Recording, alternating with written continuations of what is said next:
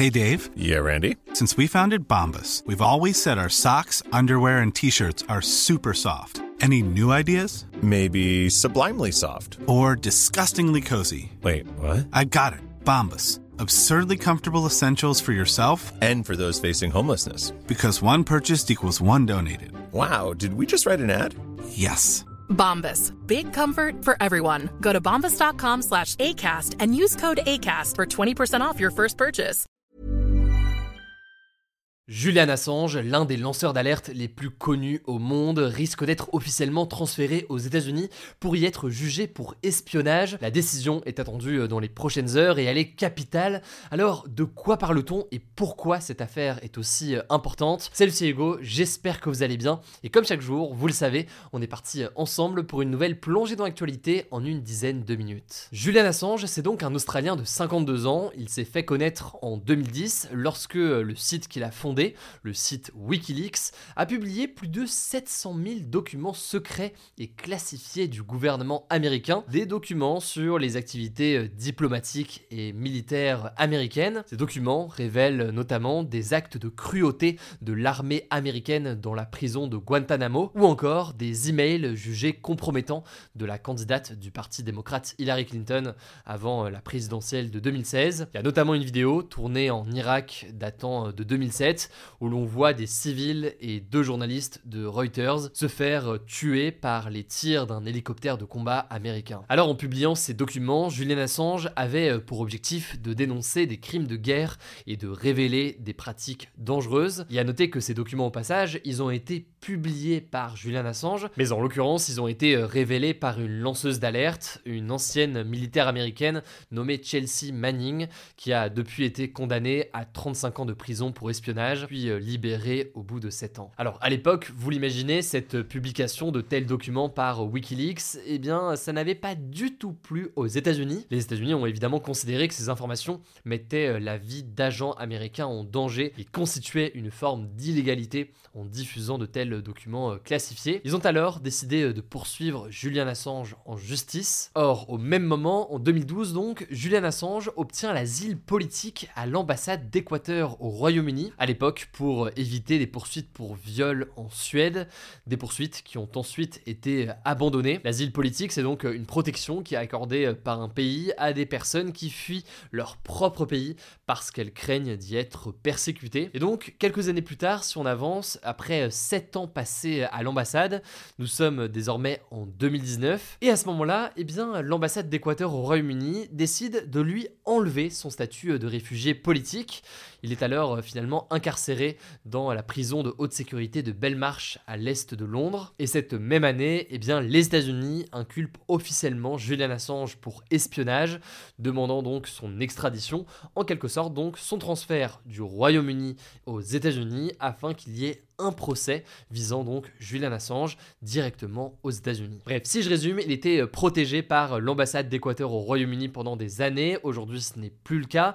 Les États-Unis demandent à ce qu'il soit transféré eh bien, aux États-Unis justement. Et si on en reparle aujourd'hui, c'est parce que la justice britannique doit examiner ce mardi et ce mercredi un recours qui a été déposé par Julian Assange pour tenter d'empêcher ce transfert vers les États-Unis. Et c'est une décision assez majeure car si la justice britannique rejette ce recours de Julian Assange, il n'aura plus possibilité de faire appel au Royaume-Uni en tout cas, au niveau de la justice du Royaume-Uni, et donc il risque d'être transféré aux États-Unis. Or, si ce recours de Julian Assange est refusé et qu'il est transféré aux États-Unis, selon ses avocats, il pourrait risquer jusqu'à 175 ans de prison pour espionnage, autrement dit donc la prison à vie. De leur côté, les autorités américaines ont déclaré que la peine serait beaucoup plus légère, mais qu'un procès est, je cite, nécessaire sur le fond et pour la forme. Faut savoir que cette demande d'extradition, elle ne date pas d'hier. En fait, il y en a eu une première il y a trois ans. Mais à ce moment-là, la juge en charge de l'affaire avait décrété que l'état psychologique de Julian Assange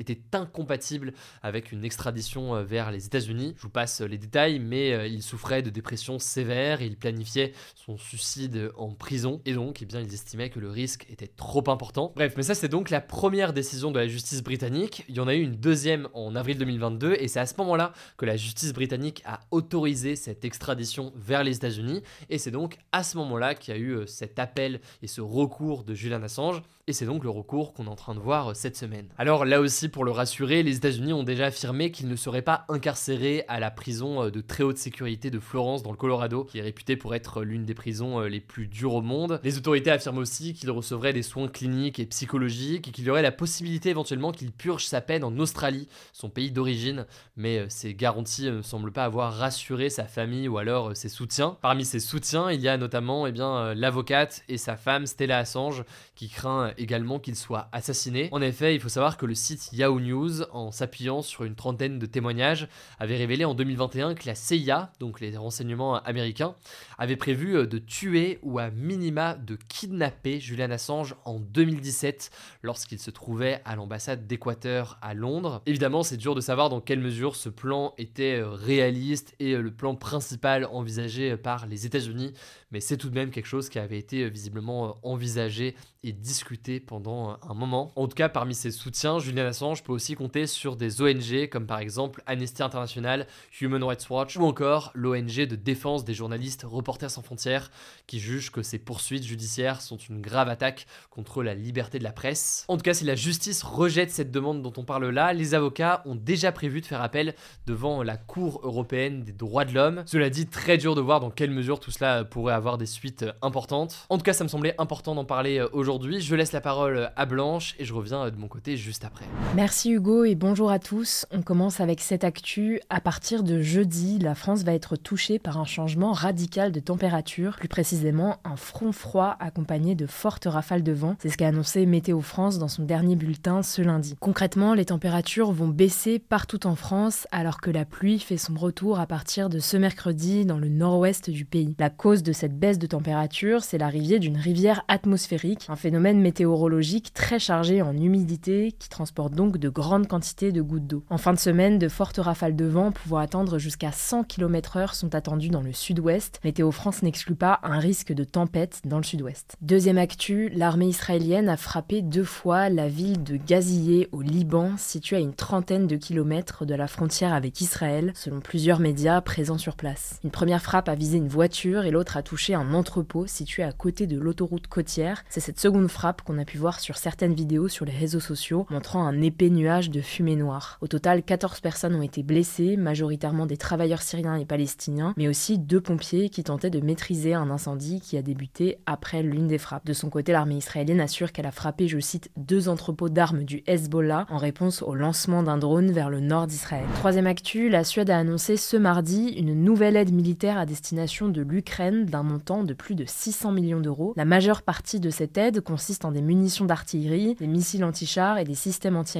qui sont réclamés par l'Ukraine depuis des mois. Il faut savoir que cette nouvelle aide intervient alors que l'Ukraine doit faire face au blocage des élus américains qui refusent de débloquer une nouvelle série d'aides pour le pays. L'Ukraine est par ailleurs en difficulté sur le terrain face aux troupes russes. Elle manque notamment d'hommes et d'armes. Le président ukrainien Volodymyr Zelensky a avoué ce lundi, je cite, que la situation était extrêmement difficile en plusieurs points de la ligne de front. Les Russes ont pris le contrôle total ce samedi de la ville d'Avdiivka dans l'est du pays. C'est leur premier gain territorial majeur depuis la prise de Bakhmut en mai 2023. Quatrième actu, le pare-brise d'un avion Boeing 737 MAX s'est fissuré en plein vol à plus de 8500 mètres d'altitude lors d'un vol entre la Turquie et l'Allemagne ce lundi. Alors l'incident n'a fait aucune victime, mais l'avion a dû atterrir et rester immobilisé pendant plusieurs heures. À noter que c'est déjà le septième incident de ce type signalé depuis le début de l'année sur différents modèles d'avions. Mais les Boeing 737 MAX sont particulièrement concernés. On en avait parlé en début d'année, une porte avait été arrachée lors d'un vol aux États-Unis. Selon les premières conclusions de l'enquête, certains boulons étaient manquants. Cinquième actu, réduire de moitié la consommation de viande en France permettrait d'atteindre les objectifs climatiques pour le pays, selon une étude publiée ce mardi par le réseau Action Climat et de la Société française de nutrition. Actuellement, chaque Français consomme plus de 700 grammes de viande chaque semaine, alors que la consommation de viande par habitant est en légère hausse depuis une dizaine d'années. La faute notamment au poulet, dont la consommation a doublé en 12 ans. L'étude prend en compte les engagements de la France qui vise une réduction de 46% des gaz à effet de serre de son secteur agricole d'ici à 2050. Gaz à effet de serre, c'est l'un des gaz responsables du changement climatique. Il faut savoir qu'actuellement, l'alimentation représente 22% de l'empreinte carbone en France. C'est donc sur ce secteur que les Français pourraient notamment agir. On vous met le lien d'étude en description si vous souhaitez en savoir plus. Sixième actu, l'Australie a présenté ce mardi un plan de l'équivalent de plus de 6,5 milliards d'euros d'investissement afin de renforcer considérablement sa flotte navale et la préparer à un potentiel futur conflit dans la région Indo-Pacifique. Concrètement, le gouvernement australien souhaite doubler le nombre de ses grands navires de combat afin de bâtir sa plus grande marine depuis la fin de la Seconde Guerre mondiale. Elle disposera ainsi de 26 grands navires de guerre de surface